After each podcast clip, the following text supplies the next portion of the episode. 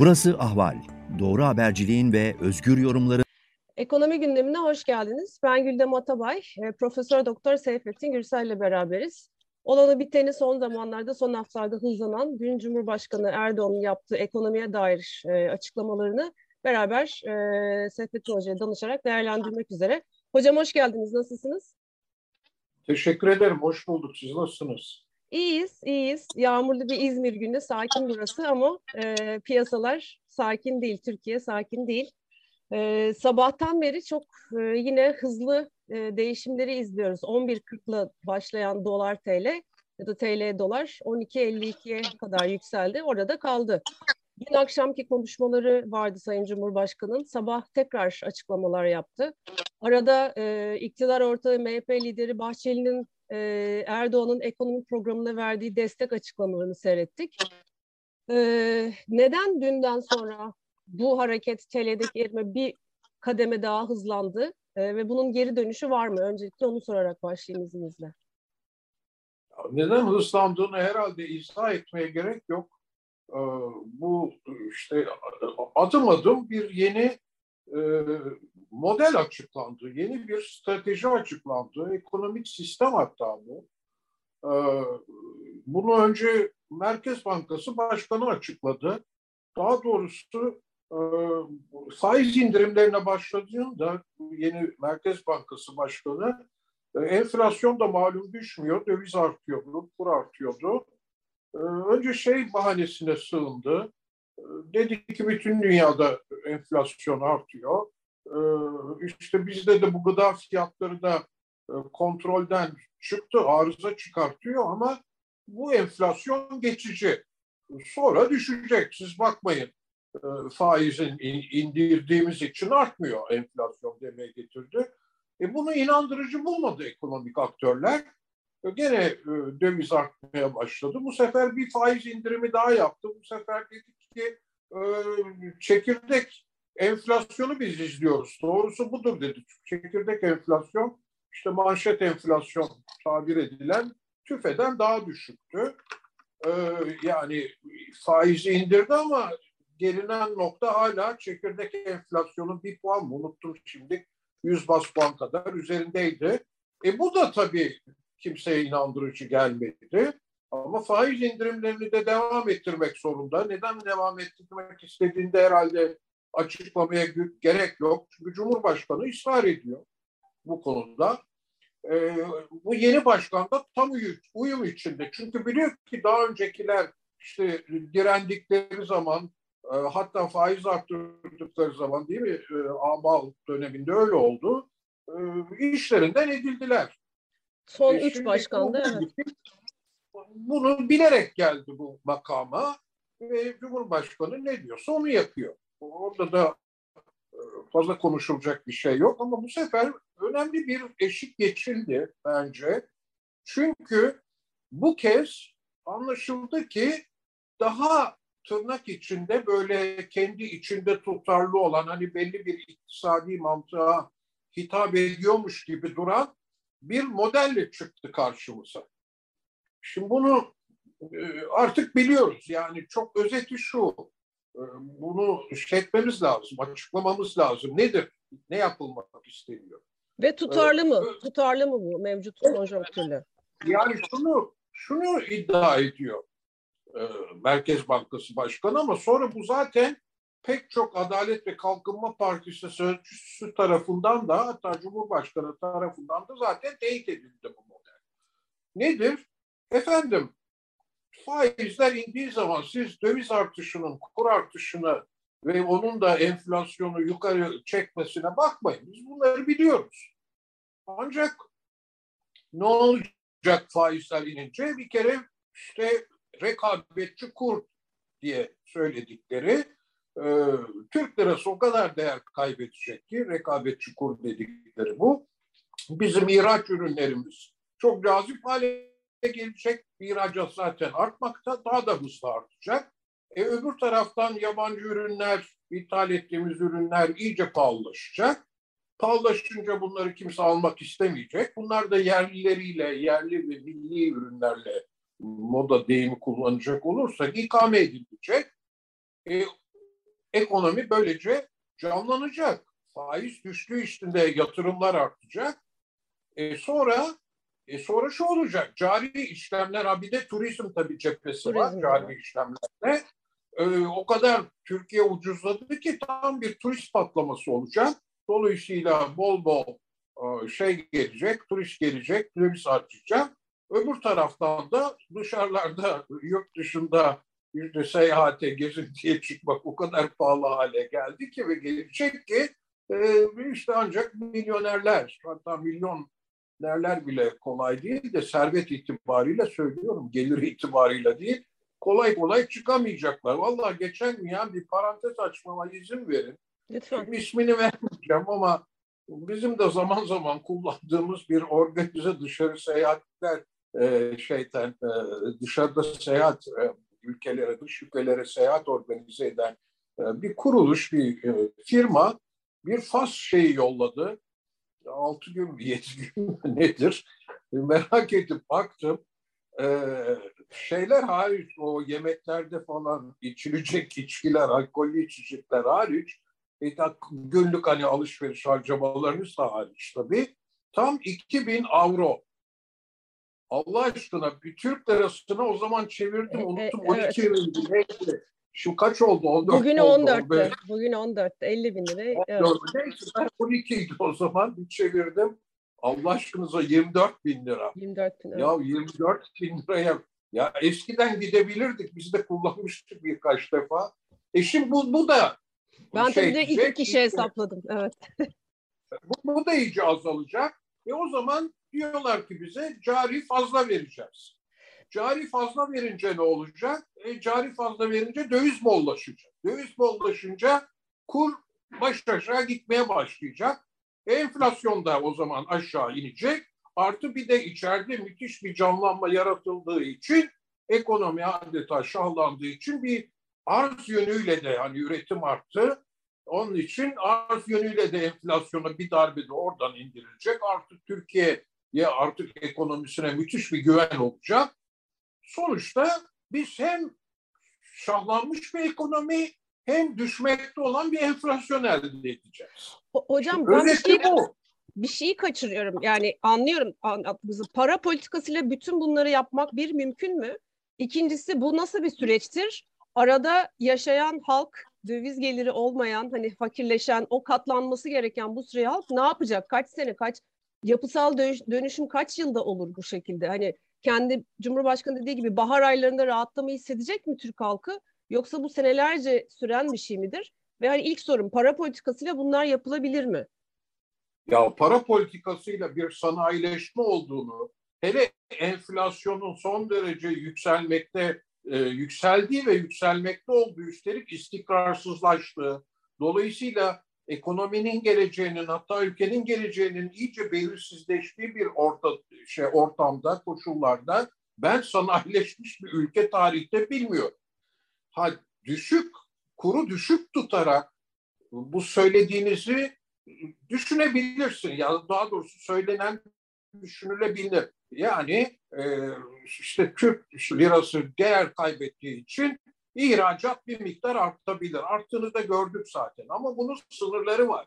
Çünkü ürettiğiniz ürünler aslında öyle e, sofistike ürünler de değil. Sonuçta e, en çok işte e, ihracattan parayı otomobil ve şeyle e, hazır giyimle kazanıyorsunuz. E bunların be, talepleri be, sınır be, bu piyasalarda. Dolayısıyla orada öyle çok ciddi bir ihracat artışı ve o ihracat artışının E, sürükleyeceği bir ekonomik büyüme elde etmek de e, kolay değil. Ama daha önemlisi ithalat ayağında. Şimdi ithalatta siz Türk lirası iyice değerlisi, değerleşsince e, tabii ki e, tüketim malı e, yani yabancı tüketim mallarına olan talep azalıyor. Ama bu sonuçta zaten yüzde on civarında ithalatı. Bizim ithalatımızın esas büyük kısmı ara malları, enerji, enerji. Evet. Ara malları. E bu, bu ara malların içerisinde kullanıyor. Hatta ihracatçı da kullanıyor. Şimdi bunlar pahalandıkça çok ciddi sorunlar çıkıyor. Çünkü bu ara mallarının içeride şeyleri yok. İkame edilmesi, İkamesi yok. Milli ve yerler yok. Birçoğu için. Hepsi gittiği için söylemiyor. Şimdi Amerikan ekonomisinde örneğin e, o kadar büyük ve e, zengin bir, daha doğrusu çeşitliliğe sahip bir ekonomidir ki adeta Amerikan ekonomisinde üretilmeyen mal yok gibidir. Yani birkaç egzotik ürünü hariç tutarsanız her şeyi üretir Amerikan ekonomisi. Portakal suyu da üretir, buğday da üretir, hatta o kadar üretir ki dışarıya satar. En sofistike bilgisayarları da üretir.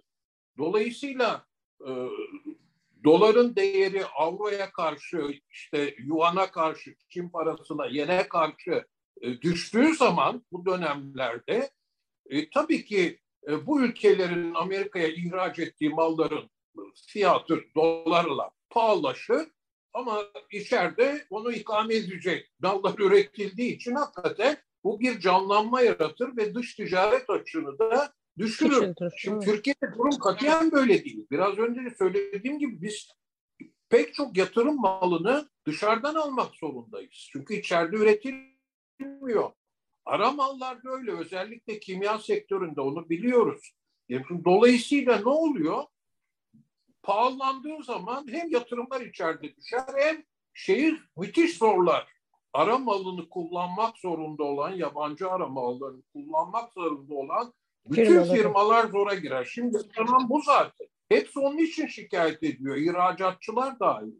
Dolayısıyla bu istenilen sonucu vermez. Yani cari fazlayı belki sonunda verirsin ama ne pahasına verirsin? İçeride müthiş bir durgunluk yaratmak pahasına verirsin. Nitekim Türkiye'nin iktisat tarihinde cari fazla verdiğimiz yıllara bakın, hepsi kriz yılları. Çünkü o kriz yıllarında ihracat müthiş patladığı için değil, ithalat son derece kısıldığı için e, cari fazla vermişizdir. E şimdi istenen bu değil tabii. Çünkü seçim için yapılıyor mu? İsteniyor ki ekonomi şahlansın, üretim artsın, istihdam artsın, işsizlik azalsın. E bu esas, bu hedef hele sizin dediğiniz gibi kısa sürede başarılamayacağı için çok açık yani bu. Hani çok uzun yıllar diretseniz, içeride yoksullaşmayı vesaire, ekonomide durgunluğu göze alsanız, hani sonunda başarır mısınız? O da tartışılır ama hadi diyelim ki o olabildi ama e, böyle bir buçuk yılda, bu ne bir buçuk yılı, bir yılda hatta bu hedefe varılmak isteniyor. Şimdi bunun imkansızlığını galiba o bakımdan dün bir eşik daha aşıldı.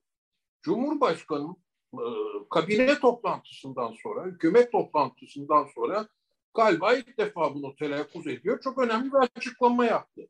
Dedi ki kurtuluş savaşındayız. Ekonomik kurtuluş savaşı. Şimdi ben bunu duyunca tamam dedim. O zaman bunu onlar da gördüler. Bir yılda bu ekonominin bu şeyle, yolla şahlanamayacağını. Ama o tabii. zaman yeni söylem icat ettiler. Kurtuluş savaşı. Şimdi savaşta ne olur? Tabii bir sürü acı çekilir. Hani insan kayıplarını bırakın, yoksulluk artar. Tabii, tabii. E, kurtuluş savaşı olunca e, halkın büyük çoğunluğu hani ülkenin bağımsızlığı, işte özgürlükleri için e, bunlara katlanırlar. Bu sıkıntılara, bir acılara. Galiba bunun üzerine oynanmaya başladı. Fakat hocam sadece hane halkı değil. Şimdi bizim riske ettiğimiz o süreçte sizin de Ee, bu hafta Karar Gazetesi'ne çıkan röportajınızda belirttiğiniz üzere e, finansal sektörü zorluyoruz. Finans sistemini zorluyoruz. Yani bu bir finans krizi haline dönüşme potansiyeline sahip.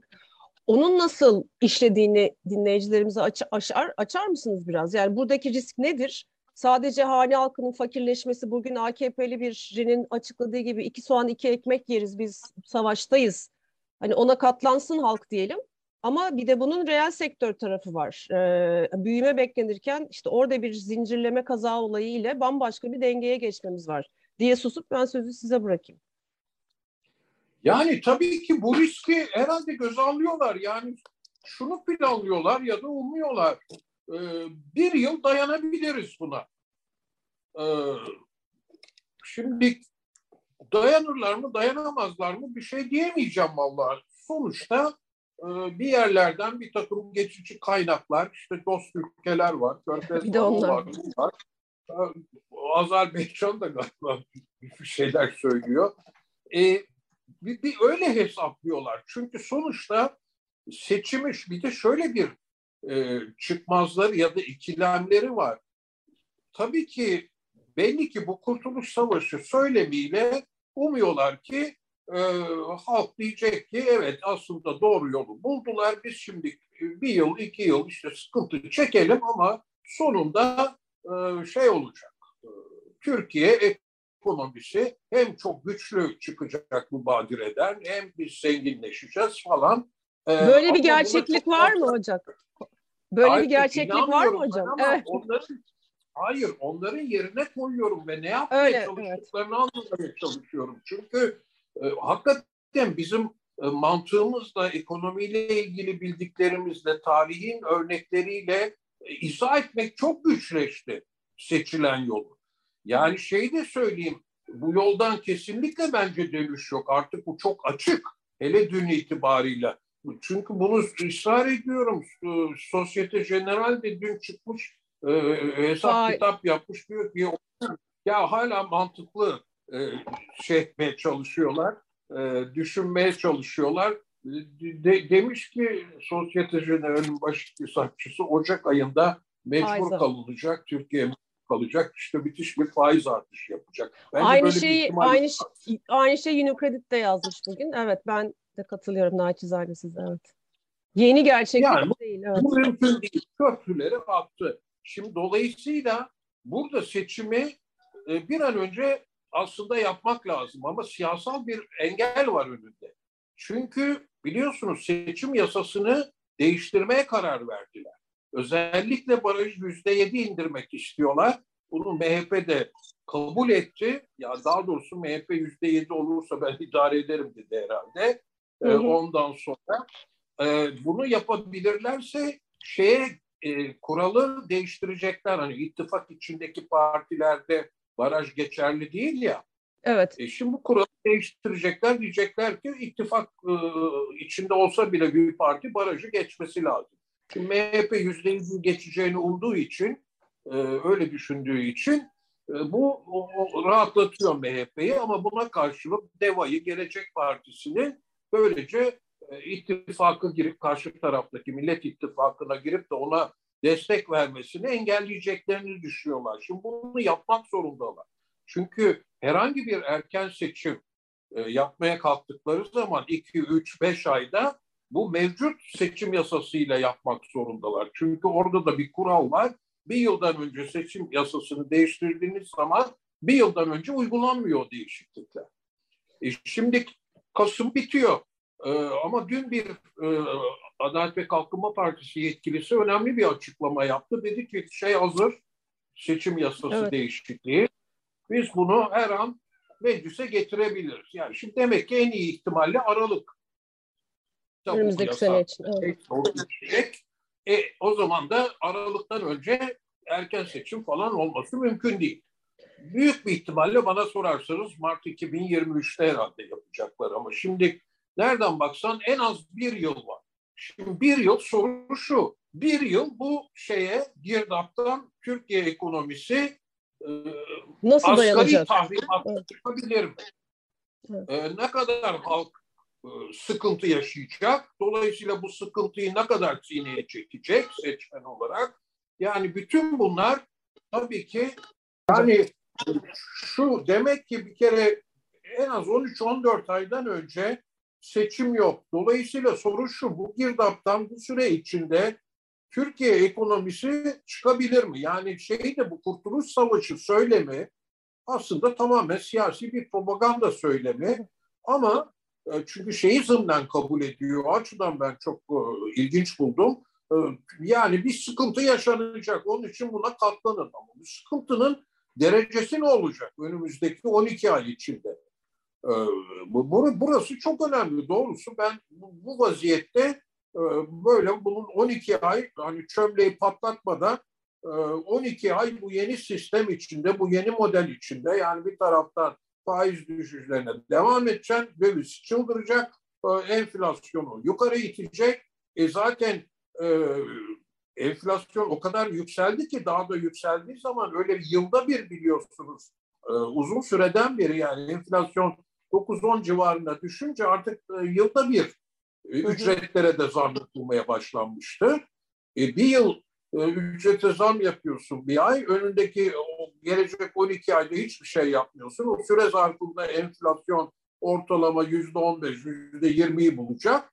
E bu zaten şeyi de erozyona uğratıyor. Satın alma gücünü de. Büyük sıkıntı. Şimdi dünkü konuşmada...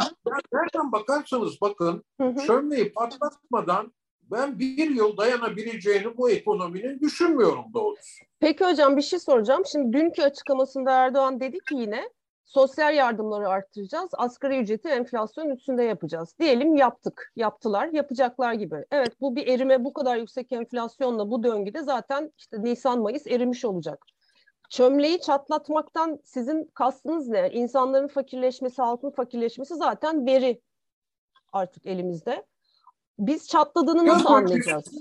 Dediğiniz gibi yani reel sektörden önce tabii finans, önce reel sektörde sonra da finans sektöründe e, çok ciddi bir e, şey krizi, finansal kriz ortaya çıkabilir. Çünkü döviz borcu had safhada.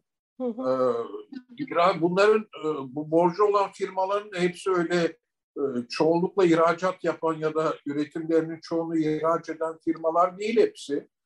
E, hatta Türk lirası borçlananlar bile bu ortamda e, çünkü faiz de düştü düştü dediğiniz alt tarafı yüzde on beşe düştü. Yani e, yüzde on beşle borçlanmak hele bu belirsizlikte hiç kolay değil. O nedenle şey de istemiyor. Kredi faizleri yani düşmedi zaten. Evet. Yatırımcı da tereddüt ediyor. Yani bu faizi aldım sonra ne olacak? Bir kriz çıkarsa e ben yaptığım yatırımı nasıl geri alacağım? Aldığım krediyi, çektiğim krediyi nasıl geri ödeyeceğim? Yani bütün bunlar çok ciddi sorunlar. Yani dolayısıyla bu önümüzdeki on iki ay, on üç ay, on dört ay içinde böyle ekonominin şahlanması, şahlanmayı bıraktı. Çok ciddi bir büyümeye e, geçmesi, istihdamın artması, bütün bunlar çok düşük olasılık. E, Peki hocam. Şey, geri ödemelerde yani banka hı hı. taksitte büyük sıkıntılar yaşanabilir. Tabii şunu da unutmayalım. Burada bazı yollar da daha önceki krizlerin e, den alınan dersle kesildi. Şimdi hiper enflasyona mesela gider mi? Hani çömlek patlamasından hı hı. neyi kastediyorsunuz dediniz. Şimdi normalde eski zamanlar olsaydı bu iş hiper enflasyona giderdi. Çünkü o zaman ne mümkündü?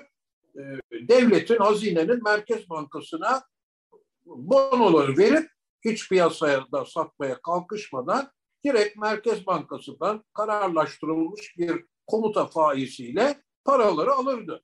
Yani para basılırdı. E para basılınca ocağa odun atıyorsun demektir. Odun atınca iş iyice çığırından çıkar.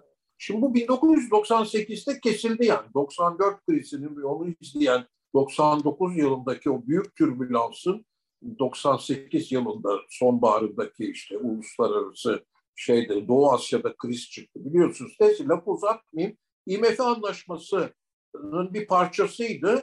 Dendi ki artık bir daha hazine Merkez Bankası'na al bonoyu ver parayı diyemeyecek. Ne yapacak? Eğer borçlanmak istiyorsa gidecek piyasaya orada satacak bonolarını, tahvillerini. Merkez Bankası da piyasadan alabilir tabii veya satabilir kasasındaki bono ve tahvilleri. Şimdi kural bu ve hala bu kural geçerli. Dolayısıyla ben bir hiper enflasyona gidişle beklemiyorum. Ama ekonomi ciddi sıkıntıya girecek reel sektör. Bir, bir daralma e, pekala mümkün.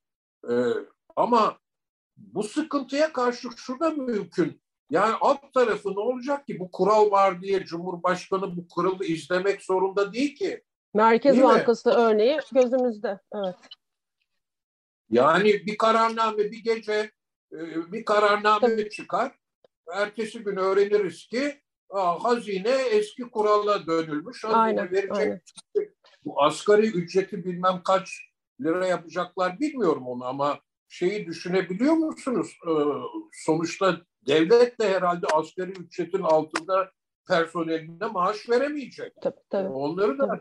Artırmak zorunda kalacak.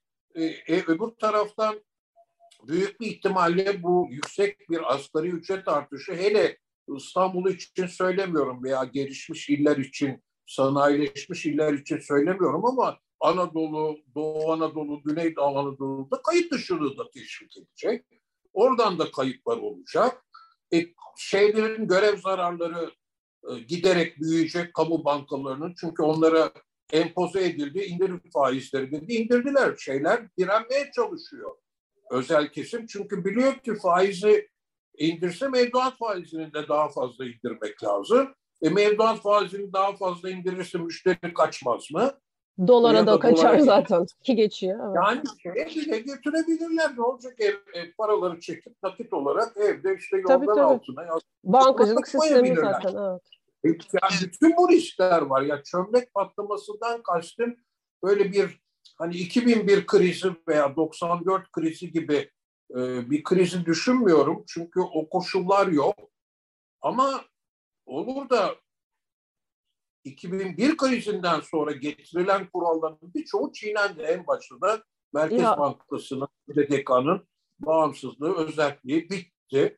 Bir takım kurallar çiğneniyor ve sonunda bana öyle geliyor ki şeye mecbur olabilirler. Yani tümüyle bu dışa açık piyasa ekonomisine son verilebilir. Şimdi yani onu soracaktım. Oraya varırım. Galiba bunu ima etti. Evet. Şu anda da vatandaşın en çok konuştuğu, yani nereden biliyorsun diyeceksin. E, çünkü bana soruyorlar arkadaşlar. Tabii tabii, siz çok bileceksiniz. Tabii. Çok e, iktisatta allame-i cihan olduğumu zannediyorlar. Öyle değil mi tabii ama e, bu biliyordur herhalde diye soruyorlar. Dövizleri gasp, gasp edilecek, daha doğrusu dövizlere el konacak deniyor. Ne diyorsun diyorlar. E, ben de diyorum ki öyle bir şey olmaz. Dövize el konulamaz. Ama şu olabilir, bir, bir sabah uyanırsın. Denir ki döviz mevduat hesapları artık Türk vatandaşı tutamaz. Dolayısıyla bütün döviz mevduat hesapları o günkü kurdan Türk lirasına çevrilecektir. O günkü kur olsa iyi tabii. Daha da aşağı kurdan da çevirebilir. Tabii her şey olabilir. O, o Yok aşamada. Artık o kadarı gaspa girer. O gaspa girer. Ee, yani her şey olabilir. olabilir. Tabii nelere olmayacak diyorduk. Oldu. O da belki olur ama yani bunu yapabilir. Şimdi bütün bunlar adım adım şu demektir. Açık piyasa ekonomisi demek. Şimdiden, evet. İşte şey sermaye hareketlerinin serbest olduğu, vatandaşın da isterse e, avro, isterse dolar, ne isterse e, onları serbestçe alabildiği, hatta yurt dışına çıkarabildiği e, bir sistem. Şimdi bu sistem ille de en ideal sistem olmayabilir. Ama Ee, öyle bir noktaya gelindi ki yani buradan bu şekilde çıkamazsınız ya da bu şekilde çıkmaya kalktığınız zaman tüm sistemi adım adım değiştirmek Çok zorunda evet. kalırsınız. Bunu baştan planlamamış olsanız bile. Evet. Planladılar mı bunu da bilmiyorum. Belki de bunu da planladılar. Yani evet. Son soru hocam, süre sebebiyle bir vatandaş, bir şirket bu dalgadan kendini koruma şansı var mı? Enflasyondan. Yani bu gelen risklerden, bu gelen dalgadan koruma risk imkanı var mı? Yani koruma göz, şansı şu. Göz göre göre geldi, daha da devam ediyor. Hani bu şunu yani yaparsak. Şimdi bir kere gelirler, gelirler Türk lirası. Yani ücretler Türk lirası, esnaf Türk lirası ile satıyor. Ee, şey, e, kiralar Türk lirası. Artık bitti o eski dönem veren Türk e, dolarla kira falan. İyi de oldu bir bakıma. Şimdi bunlar koruyamaz kendini tabii ki. Ama servetler kimisi, kimi kısmı Türk lirasında, kimisi dövizde. E, uyanıklık edip bu riskleri önceden görüp ya da endişe ettiği için işte mevduatlarını, tasarruflarını dövizde tutuyorsa e, onların servetine bir şey olmaz. E, tabii ki. E, hatta şu bile olabilir. Dolarda bir süre sonra eğer dediğim gibi ocağa odun atılmazsa yani Türk lirası basmaya hani al, al bunuyu ver parayı sistemine geçilmezse bir sabah bu bir yerde duracak. Çünkü Türk lirasının tam dövize geçiş de sınırlı. Bir yerden sonra vatandaş diyebilir mi ya bu kadar yükseldi ki bu sonunda duracak, hatta aşağı bile gidebilir. En azından bir kısım spekülatör bunu dövizden tekrar Türk lirasına geçme fırsatı gibi de görebilir. Geçici olarak tabii. Ee, şimdi böyle inip çıkışlarla ve had safhada bir belirsizlikle yaşayacağız önümüzdeki ayları. Ama dediğim gibi seçim ne zaman olacak bunu herhalde yakında öğreneceğiz. Çünkü seçim yasası gelirse e, meclise bilin ki yasa çıktıktan sonraki on iki on üçüncü ayda, ayda artık seçime gidilecek. E, o zamana kadar da dayanılacak mı, dayanılabilecek mi? Yoksa daha mı beter olacak? Hatta sistemden mi vazgeçilecek? E, bunları yaşayacağız ama hakikaten kahin olmak lazım. Yani evet, ne olacağını kestirmek için. Siyaset bile o kadar belirsizleşti ki onu evet, da bilemiyorsunuz. Evet. Olasılıkları tartışıyoruz zaten. Yani nereye kadar e, olayların değişebileceğini. Hocam çok teşekkür ederim değerli vaktinizi ayırdığınız için. Ben teşekkür ederim. İyi yayınlar diliyorum. Sağ olun. Yeniden görüşmek dileğiyle. Herkese iyi haftalar dileyelim biz de.